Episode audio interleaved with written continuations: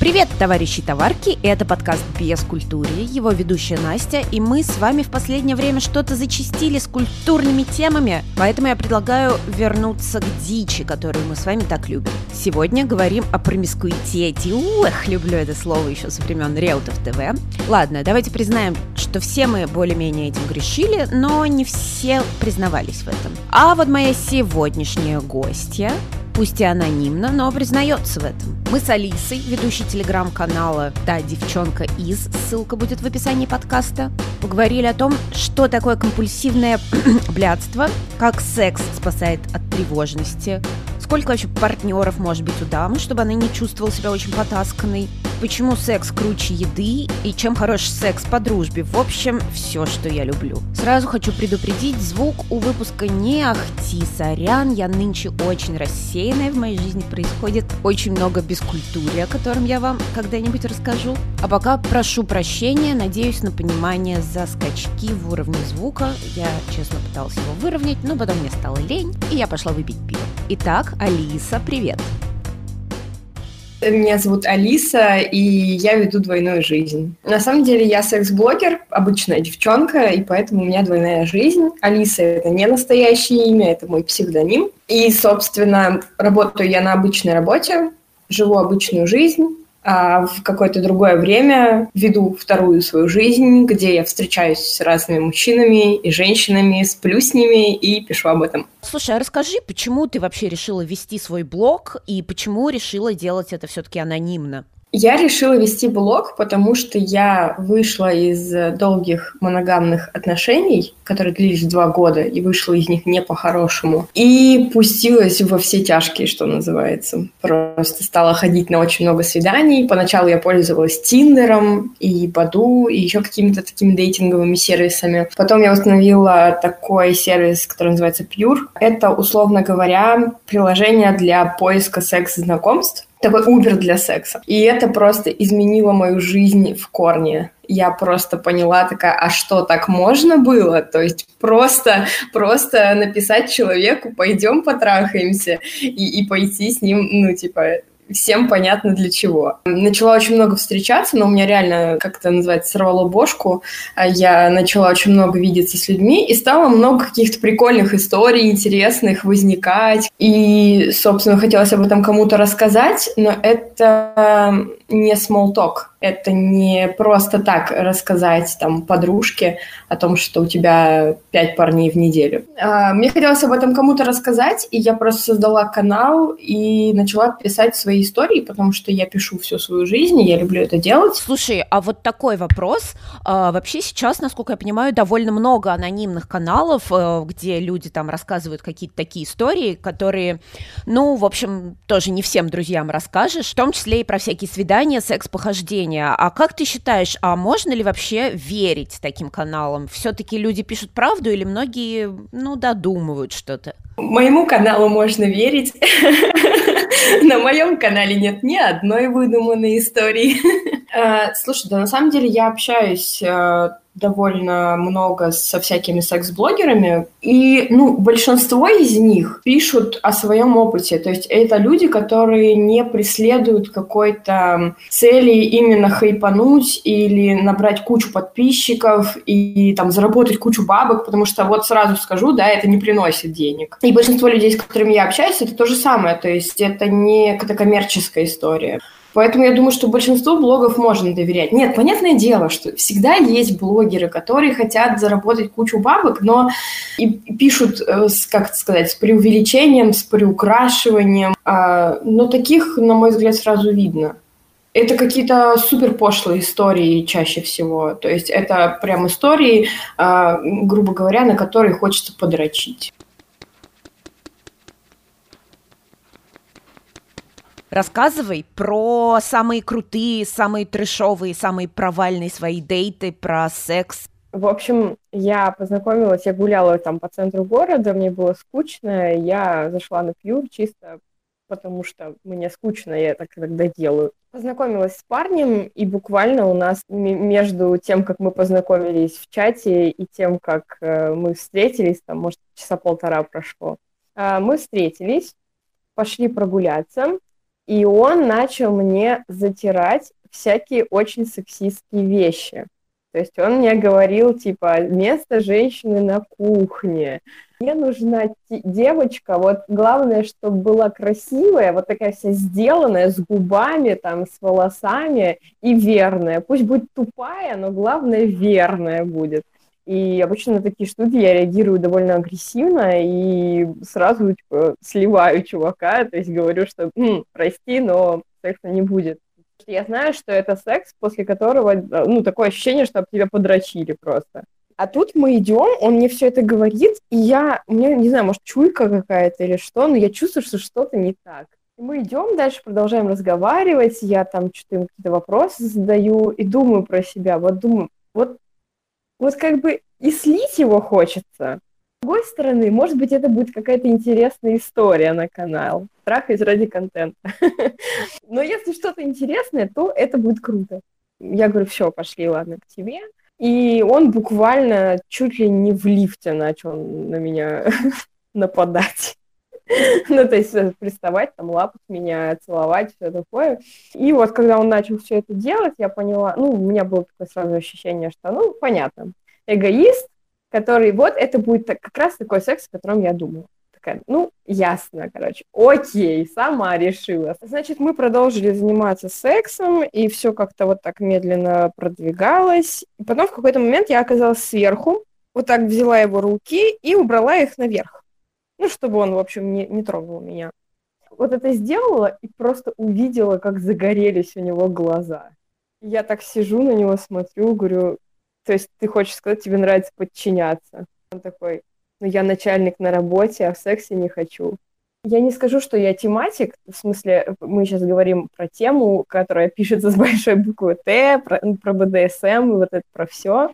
Я не скажу, что я тематик, я не скажу, что я прям в теме БДСМ, я как-то вокруг да около хожу, у меня много друзей в этом, и я, э, так как я еще и бисексуальна, я с девушками доминирую, а с мужчинами подчиняюсь. Чаще доминировать с мужчинами у меня как-то, не знаю, волны обычно не хватает, я не могу, у меня не настраиваюсь на эту а тут что-то как-то вот волна пошла, и я такая, окей, давай, погнали. Я начала там ему говорить, я просто видела, как у него горят глаза, когда я там лежу на спине, просто он сидит, как песик передо мной, сложив лапки, смотрит на меня огромными своими голубыми щенячьими глазами и просто лижет мои ножки, когда я ему говорю, что типа лежи мои ноги, и он просто это делает, вообще вот так в мгновение ока, еще и просит меня, там, умоляя, моя королева. И когда мы еще разговаривали на улице, я почему-то обратила внимание на то, что он сделал акцент на том, что девушка должна быть верная он прям очень, ну, прям несколько раз это проговорил, что вот пусть будет тупая, пусть даже будет страшная, не умеет борщи готовить, но верная. Главное, чтобы была верная пипец. Я что-то начала говорить, я уже не помню, с чего зашел разговор, но я рассказала про какого-то из своих там парней, про какое-то из своих свиданий. Он такой, расскажи еще. Он такой, ну, мне нравится, когда ты рассказываешь, как ты трахалась с другими парнями. Я такая, ого, то есть вот так вот. И все вот это так продолжалось. И то есть парень, который мне буквально полтора, там, два часа назад говорил, что девушка должна быть, может быть, хоть какая, любая, но верная, и то, что место женщины на кухне, и вообще женщины не должны занимать руководящие должности, теперь, простите, лижет мне ноги, и ему охеренно нравится слушать, как я трахаюсь с другими парнями. Он мне рассказывает, что типа, я хочу, чтобы ты потрахалась с другим парнем, а потом я бы приехал к тебе и, и типа, полезал бы тебе все, что ты захочешь, чтобы я тебе полезал. Это была очень странная ночь, и было, ну, во-первых, мне на, на удивление понравилось, но это будет действительно очень интересная история на канал. я не пожалела. Oh, Скажи, а попадались тебе женатые мужчины, например?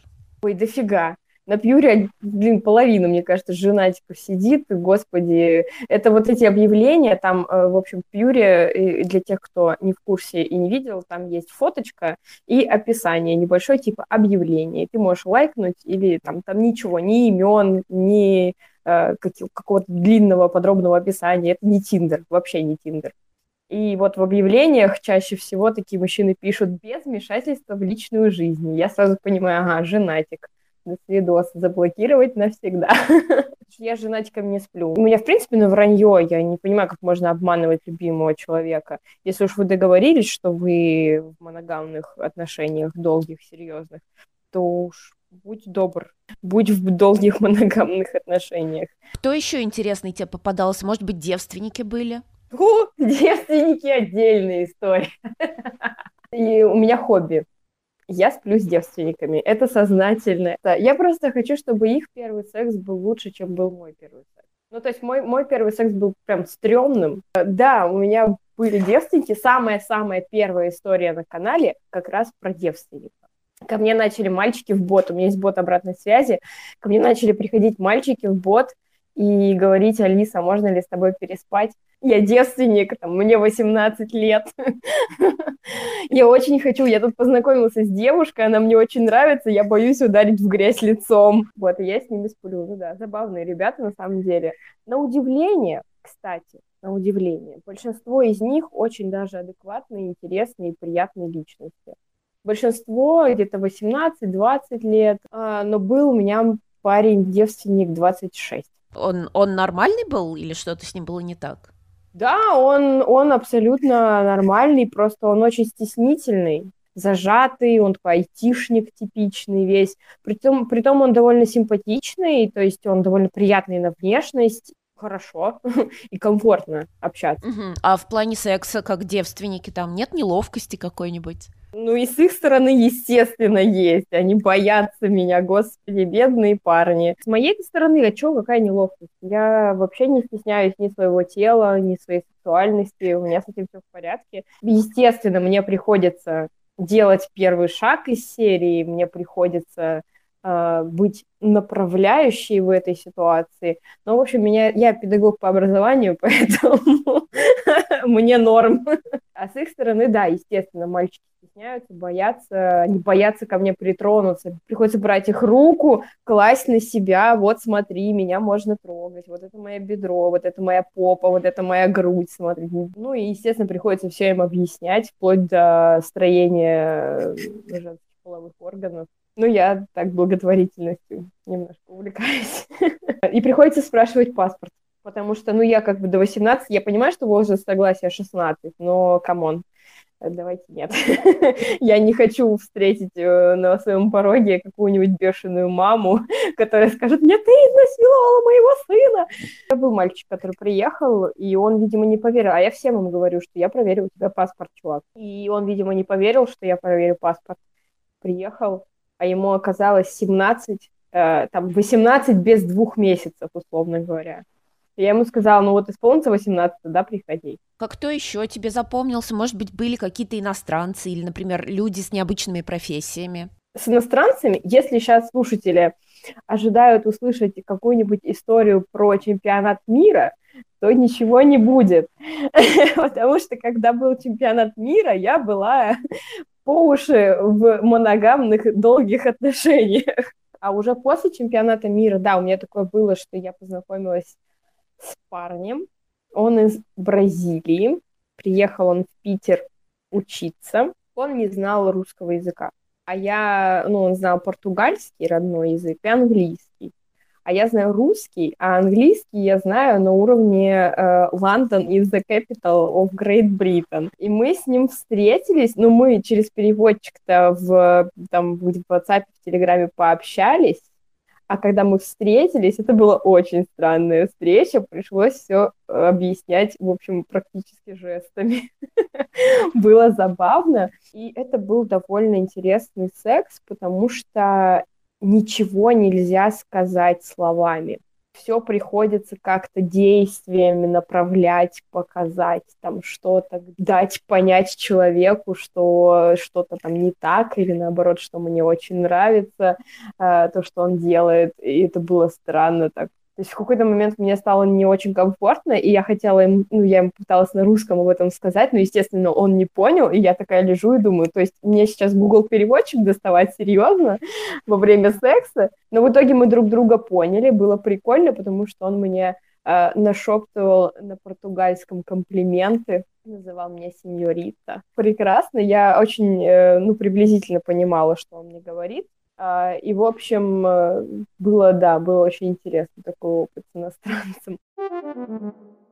Я, честно говоря, скажу тебе, я первый раз про такое приложение сейчас от тебя услышала про Пьор. Я верю. От него мало вообще кто слышал. Вот, слушай, а скажи, а там ищут, допустим, для каких-то специфических извращений или, может быть, для группового секса? А это приложение э, для поиска секс-знакомств. Очень много разных людей. Естественно, есть люди, которые ищут и для группового секса, для секса втроем, для каких-то специфических практик, для БДСМ, а, еще там для чего-то, ну, то есть какого-то специфического опыта. Но в основном это просто обычные люди, которые хотят секс.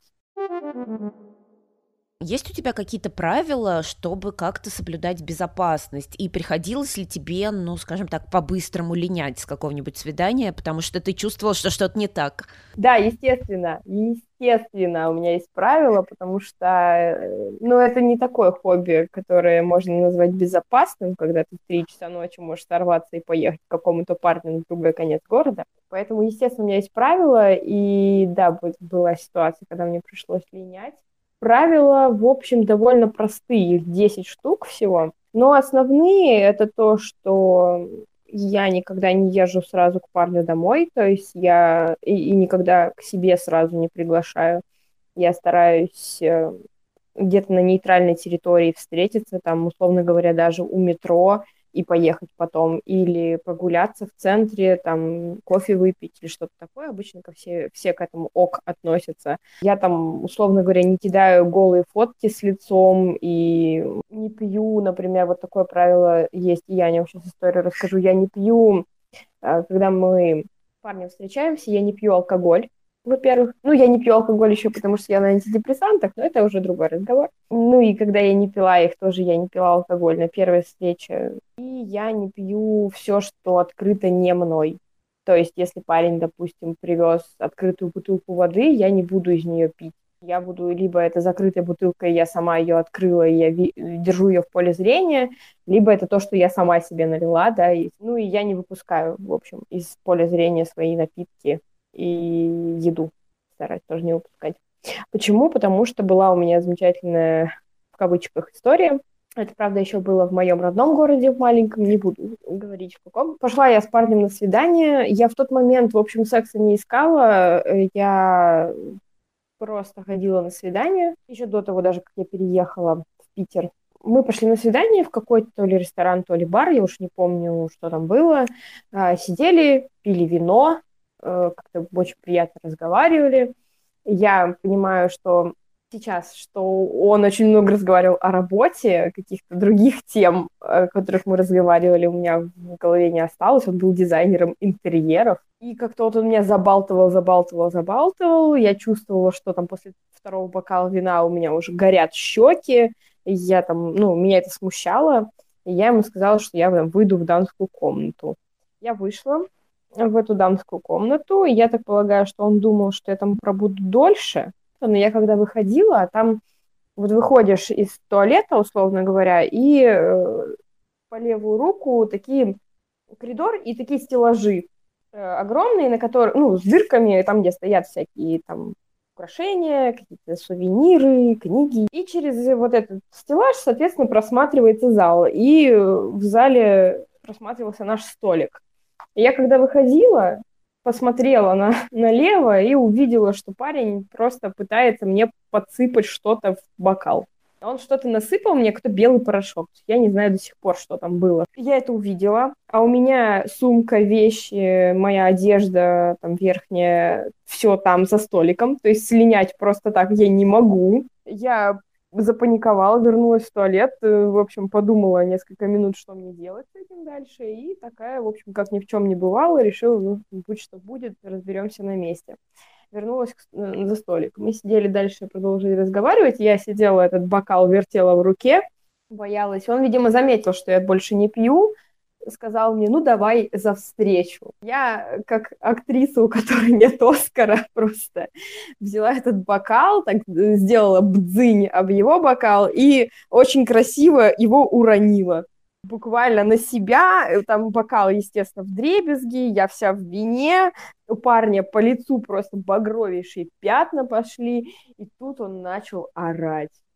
Просто орать дурниной. Да что ты сделала? Да ты лишила меня последнего шанса. Да я на это потратил последние деньги. Я вообще такая думаю, что? Ты серьезно? Просто истерика у парня случилась. Я, естественно, схватила сумку, свои вещи, просто пулей вылетела из этого кафе. И уже на улице там забежала за угол и увидела, что у меня осколок бокала в ногу прилетел, потому что я была в босоножках. И у меня просто кровище. Выбежала девушка, администратор. Я думала, что она что-то разборки будет устраивать, мол, что не заплатили. Нет, она мне помогла, она вызвала мне такси. Я до сих пор ей благодарна приходилось тебе, например, э, сталкиваться с ситуацией, когда, скажем, приходилось отстаивать свои границы? То есть мужик, например, там, ну, у вас все нормально, уже дошло до дела, и он хочет что-нибудь делать, чего не хочешь ты. Так постоянно. Ну, расскажи, как, как это получается как-то договориться, что насчет компромиссов? Да, слушай, на самом деле у меня сложности с этим, потому что я э, ну, должна, наверное, признаться. Мне очень сложно говорить «нет», ну, потому что, потому что, в принципе, девушкам сложно говорить «нет». У меня есть такая теория о том, что девушки не говорят «нет», потому что очень боятся. Они боятся нарваться на какую-то агрессию, на какое-то неадекватное поведение. И, в общем, э, это та ситуация, когда лучше дать, чем э, проще, точнее, дать, чем объяснить, э, почему нет. Ну да, постоянно, в принципе, приходится обсуждать секс постоянно приходится говорить о том, что у меня есть табу какие-то, да, на какие-то практики, о том, что у меня есть э, какие-то, ну, границы, что вот это я люблю, а вот это я не люблю. И если парень Чаще всего, если парень пытается настойчиво мне навязать, что он вот что-то хочет, и давай попробуем, это в переписке чаще всего сразу выясняется, и я его просто ЧС, до свидания. ну, вот. И, в общем, не церемонюсь с ними. Я очень избирательна в плане поиска партнера. Я у тебя где-то на канале краем глаза увидела понятие компульсивное блядство. Расскажи, что это такое? Это мной самолично придуманный термин, которым я обозначаю собственное расстройство. Я человек с ментальными особенностями, как сейчас это модно говорить. У меня обсессивно-компульсивное расстройство, стероидное расстройство личности и тревожное генерализованное расстройство. Это диагнозы, которые мне поставил психиатр, это не из головы взято. Я пью таблеточки, э, лечусь от этого всего. И компульсивное блядство изначально я назвала такую ситуацию, скажем так. У меня, в общем, повышена тревожность очень сильно. И без, без таблеток я прям очень тревожная. То есть тревога достигает там 11 из 10. Загнать меня может вообще по любому поводу. То есть буквально мне человек в метро сказал что-то не то, и у меня сразу тревожность такая вжух. И когда у меня возникает тревожность, возникает какой-то стресс, мой самый простой и понятный способ для моего тела и мозга снять стресс – это заняться сексом.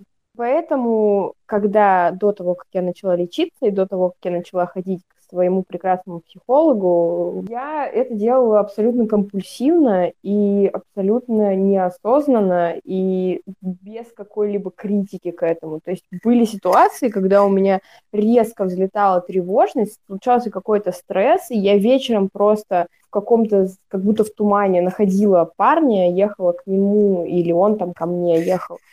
Мы трахались, утром я просыпалась, такая, боже, я опять это сделала. И вот такое компульсивное блядство, и это продолжалось довольно долго. Ну, то есть это не было, у меня не было критики к этому. Вот. А сейчас, собственно, я уже знаю, что это мое обсессивно-компульсивное расстройство. Для тех, кто не в курсе, я объясню. Обсессивно-компульсивное расстройство, я думаю, что люди знают по всяким фильмам, это когда есть обсессии и компульсии. Обсессии — это навязчивые мысли, которые приходят, и ты никак не можешь от них избавиться, и обычно они абсолютно иррациональные. Есть компульсии, это действия, которые помогают эти навязчивые мысли снять. И они чаще всего тоже иррациональны. То есть люди там при обсессивно-компульсивном э, чаще всего это связано с наведением чистоты, с мытьем рук по сто раз, но не только. У меня вот обсессивно-компульсивное, у меня обсессии, соответственно, навязчивые мысли о том, что я некрасивая, неумная, э, там, недостаточно успешная, недостаточно хорошая и прекрасная женщина – такой, какой я хочу себя, не такая, какой я хочу себя видеть, и компульсия это пойти и доказать себе обратное с помощью того, что мужчина меня хочет, значит, я хорошая. Good girl. Какой период времени прошел с тех пор, как ты вот у тебя закончились твои длительные отношения, и ты вот живешь такой жизнью? А, я установила пьюр 1 ноября 2019 года, то есть получается 9 месяцев. Скажи, пожалуйста, вот я просто вообще понимаю такой механизм, потому что когда у меня были тяжелые расставания, я на самом деле тоже так же, как и ты, думаю, это нормально для многих девушек, шла в разнос, там один мужик, второй мужик, mm-hmm. третий, а, но вот лично я довольно быстро устаю от этого, не физически, конечно, а морально. Я понимаю, что мне тяжело вот так постоянно менять партнеров, у меня от этого немного едет крыша. Даже там, знаешь, до того, что ты уже с кем-нибудь там занимаешься любовью, уже не понимаешь, кто это там из твоих многочисленных партнеров, уже на секунду забываешь. А вот у тебя как 9 месяцев, ты не чувствуешь, что ты, не знаю, может быть, растрачиваешь себя? Не устаешь ты морально от этого? Да норм.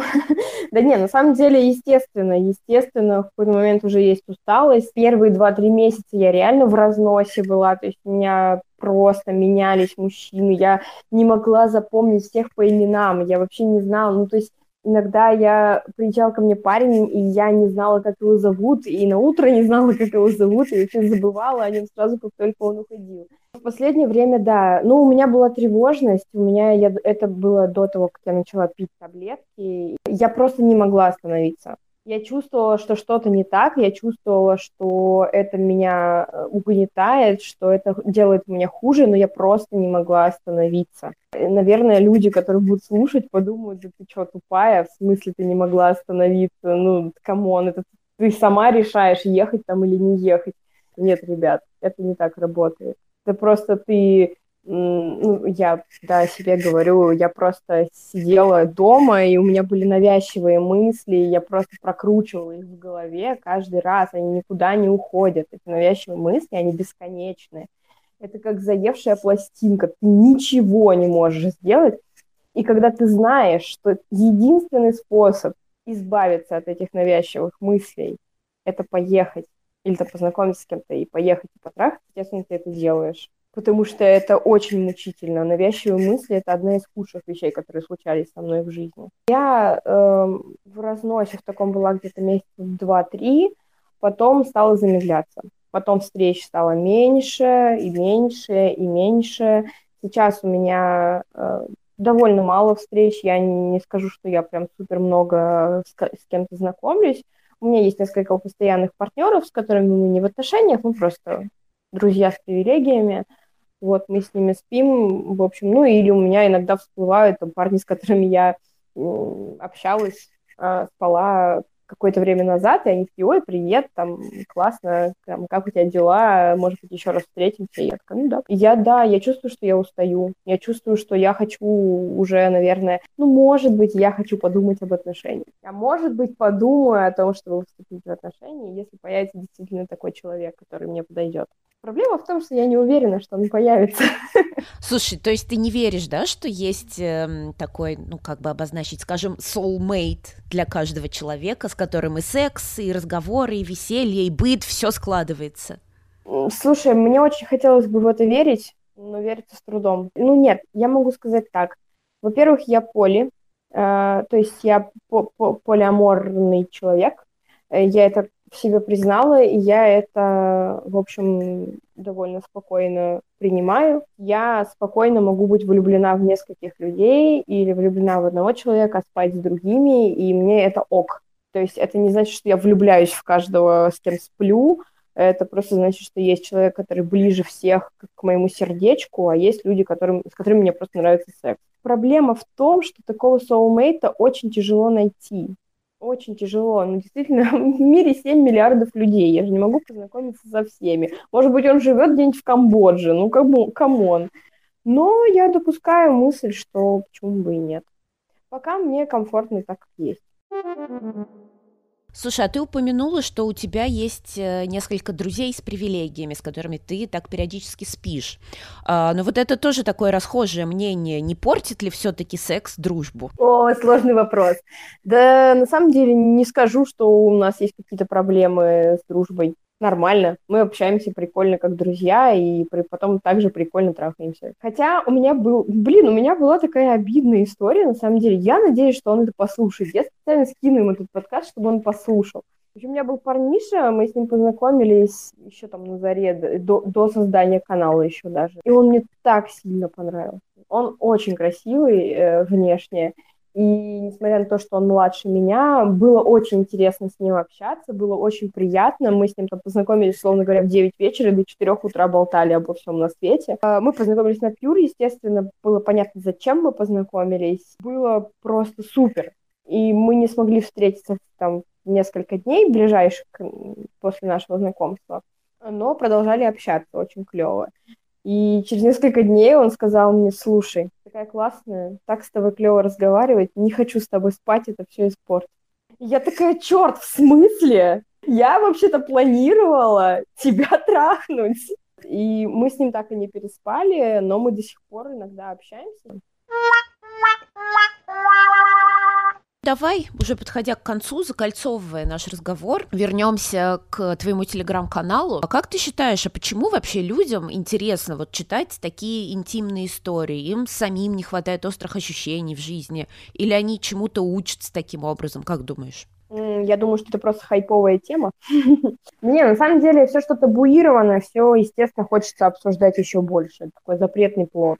То есть а у нас в стране секс вообще очень табуирован. Я нахожусь э, в своем каком-то коконе, в своем пространстве секс-позитивном, общаюсь с людьми, которые спокойно говорят о сексе и которые а, открыты к этому, и которые спокойны, которые признают свою сексуальность и признают сексуальность других людей. И когда я вот из этого кокона, из этого стеклянного шарика выхожу в мир, и вижу людей, которые считают, что секс это погоня за оргазмом, считают, что все, что не в миссионерской позе под одеялом при выключенном свете, это извращение.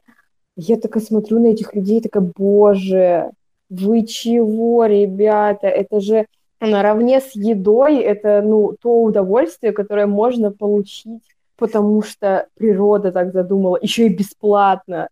То есть если еда это еще и ну, платно, то секс вообще бесплатный даже.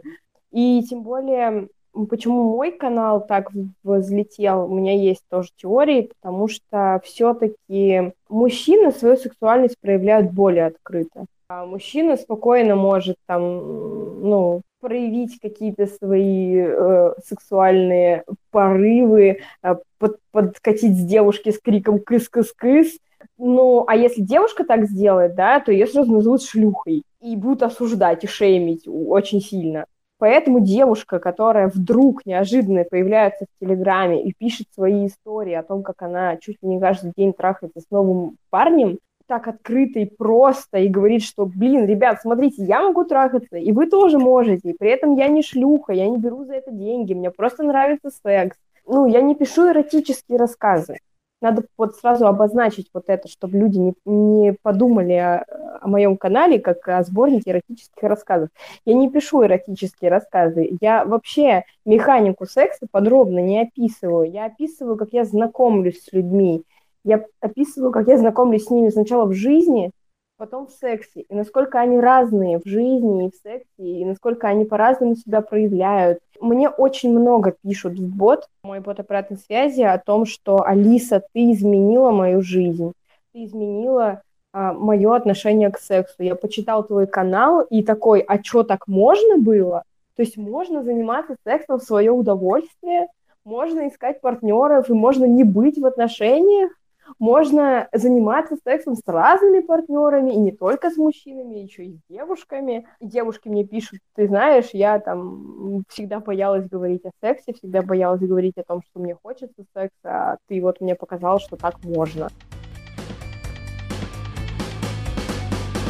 Еще раз, ссылка на телеграм-канал нашей прекрасной героини в описании подкаста. А от вас я, как всегда, прошу реакций, комментариев, лайков на всех возможных платформах, где есть подкаст культуры. Потому что времени на подкаст у меня сейчас, прямо скажу, очень мало. Ну, когда незнакомый прекрасный мужчина вдруг пишет где же ваш подкаст? Почему он не выходит? Без него грустно. То прям, знаете, время как-то появляется.